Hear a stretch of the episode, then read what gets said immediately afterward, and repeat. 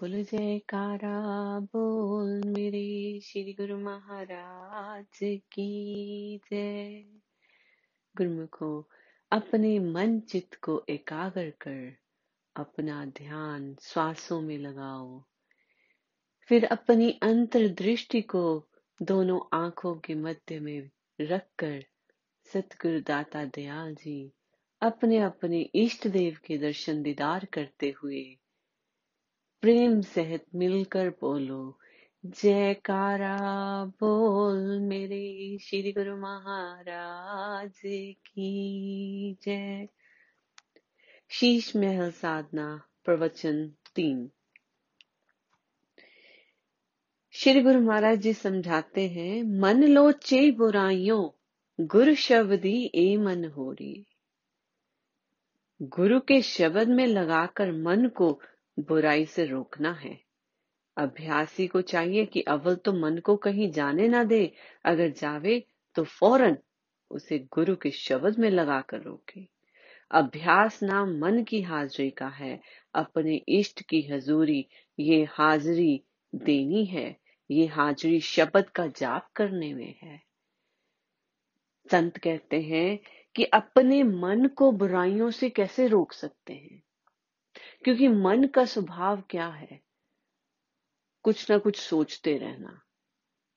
हर पल सोचते रहना।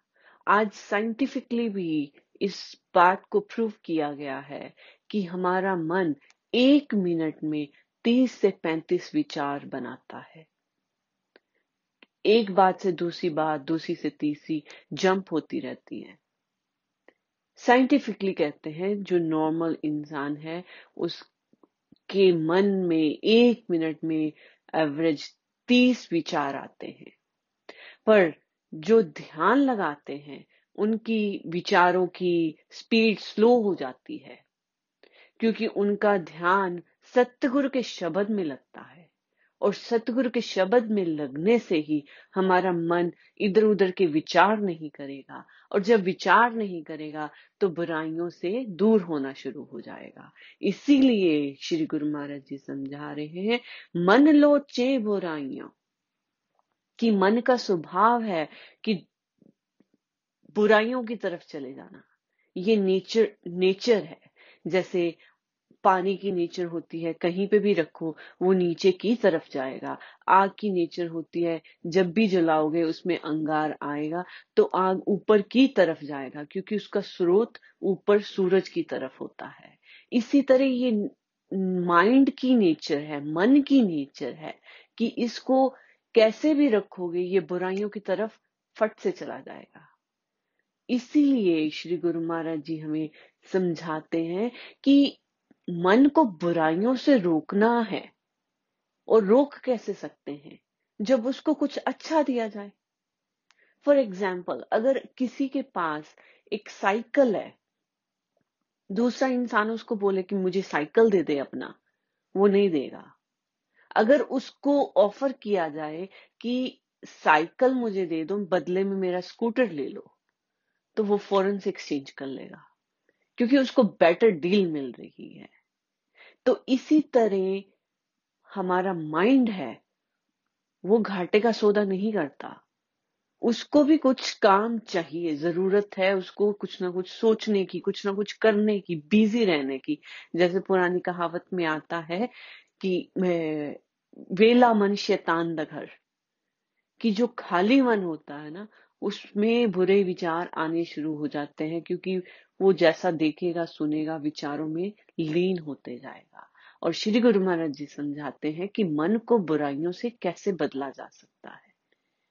क्योंकि ये हर टाइम सोच रहा है कि या तो इसको काल की तरफ़ लगा दो, या दयाल की तरफ़ लगा दो। इसने तो करना ही करना है कुछ।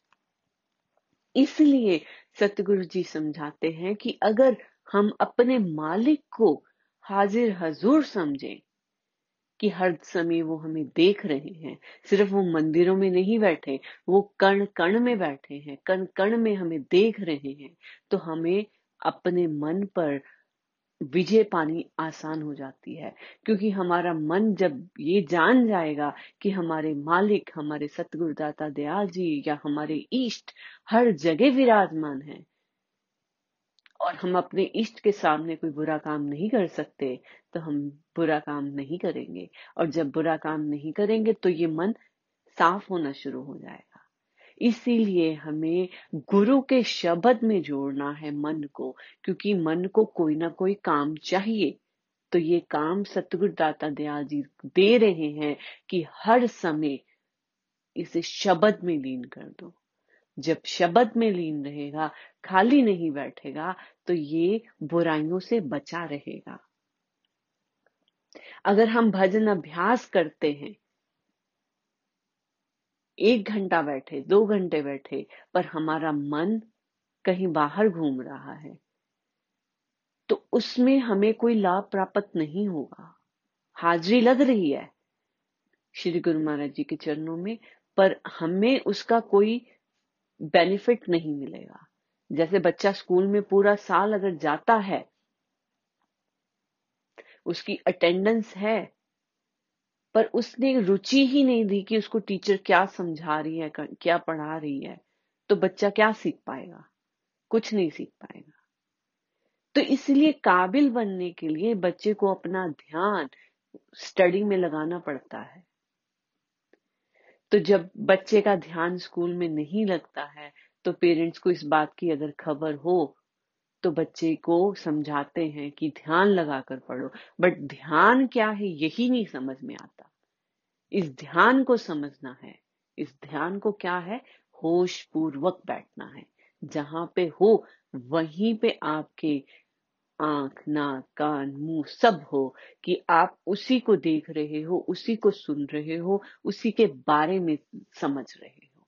जैसे हम लोग टीवी देखते हैं, कोई फ़िल्म चल रही है मूवी चल रही है तो मूवी के टाइम पे हमारे आँखें पूरा ध्यान, कान उसी में ही एकदम होता है। इसीलिए हमें उस मूवी का एक एक सीन एक एक डायलॉग याद होने लग जाता है।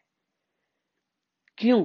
क्योंकि हम होश पूर्वक देख रहे हैं, हमारे कान सुन रहे हैं, आँख देख रही है। और मुँह से हम कुछ नहीं बोलते। अगर कोई कुछ बोलता भी, हम उसको बोलते, चुप कर, मूवी देख रही हूँ, बिज़ी हूँ मैं। तो इस चीज़ को समझना है, जब हम ध्यान में, सतगुरु के चरणों में, अभ्यास में बैठते हैं, हम होश पूर्वक बैठे। हमारा ध्यान सतगुरु के दर्शन दीदार में हो। हमारी आँखें बस उसी में बिज़ी हो। हमारे कान उस अनहद नाद को सुन रहे हो, जो हमारे अजपा जाप में शब्द चल रहा है।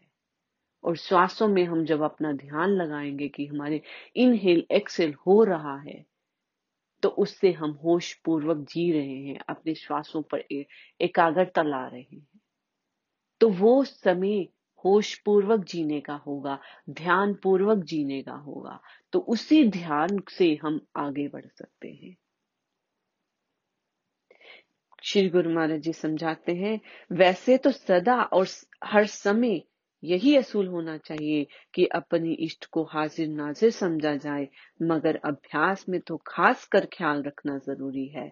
जबकि मिलना सतगुरु से चाहता है तो फिर इधर उधर ध्यान क्यों जाए?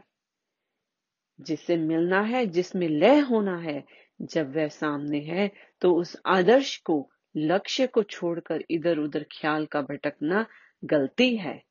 ऐसी गलती ना हो।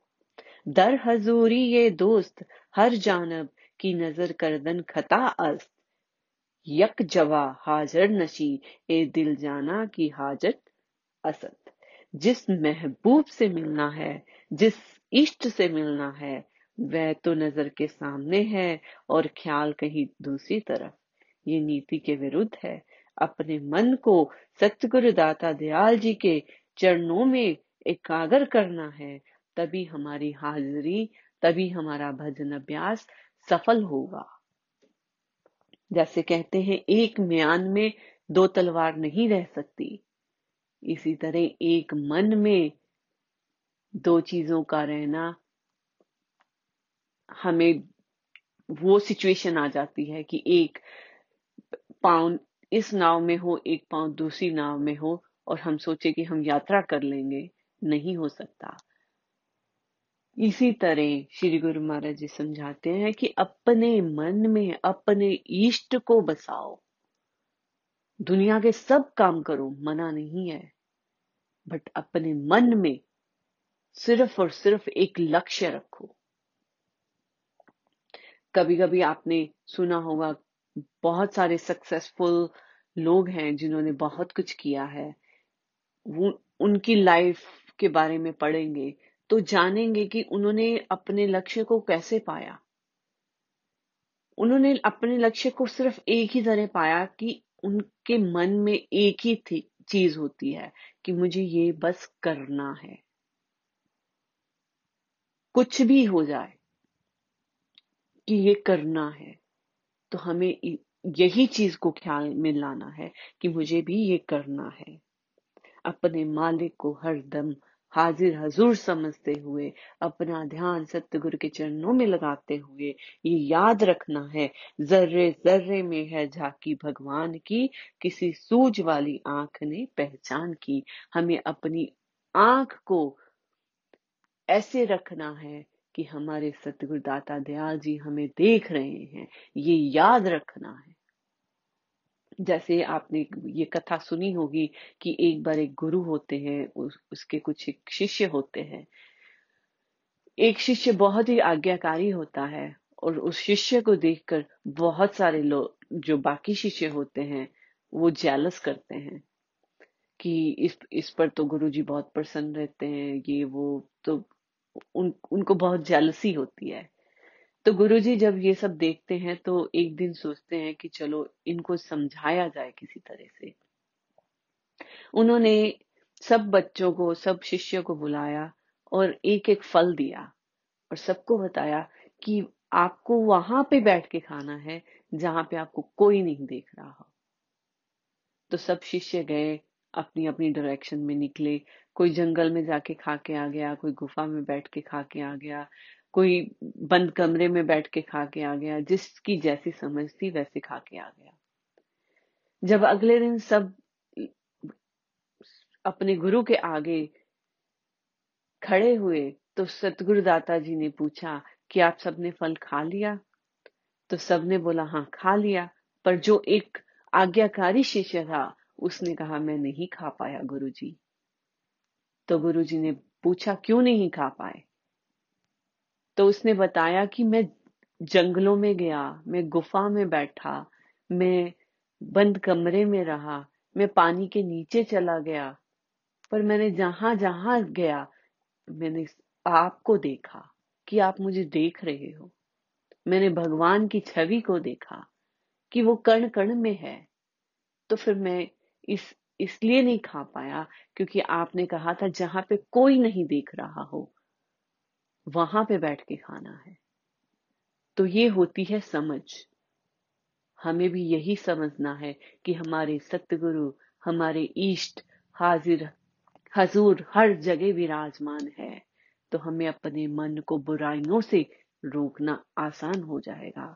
इसी चीज़ को श्री गुरु महाराज जी ने पहली लाइन में समझाया, मन लो चे बुराइयों, गुरु शब्दी ए मन होड़िए। जब हम गुरु के शब्द में लीन हो जाएँगे तो हमें वो कण कण में दिखने शुरू हो जाएँगे। और जब कण कण में दिखेंगे, हमारा मन अपने आप बुराइयों से दूर होता जाएगा, क्योंकि मन का दर्पण साफ़ हो जाएगा। जब मन का दर्पण साफ़ होगा, हमारे घट में वो सतगुरु दाता दयाल जी, हमारे इष्ट हर दम विराजमान होंगे। तो हमें हर जगह, हर समय, हर पल उनके साथ रहने का मौका मिलेगा। तो इसीलिए सतगुरुदाता दयाल जी के चरण कमलों में हमारी विनती है कि इस साधना में हमें आगे बढ़ाते जाएँ छोटी छोटी बातों को समझाते जाएँ, ताकि हम अपने अभ्यास में लीन हो सके और मन को बुराइयों से रोक सके। क्योंकि जब मन बुराइयों से रुकेगा, तभी दयाल की तरफ़ बढ़ता जाएगा। तो गुरुमुखो, ये तीसरे दिन की साधना में श्री गुरु महाराज जी, हम सब पर कृपा फरमाए ताकि हम अपने मन को बुराइयों से रोक सके। बोलो, जयकारा। बोल मेरे श्री गुरु महाराज की जय।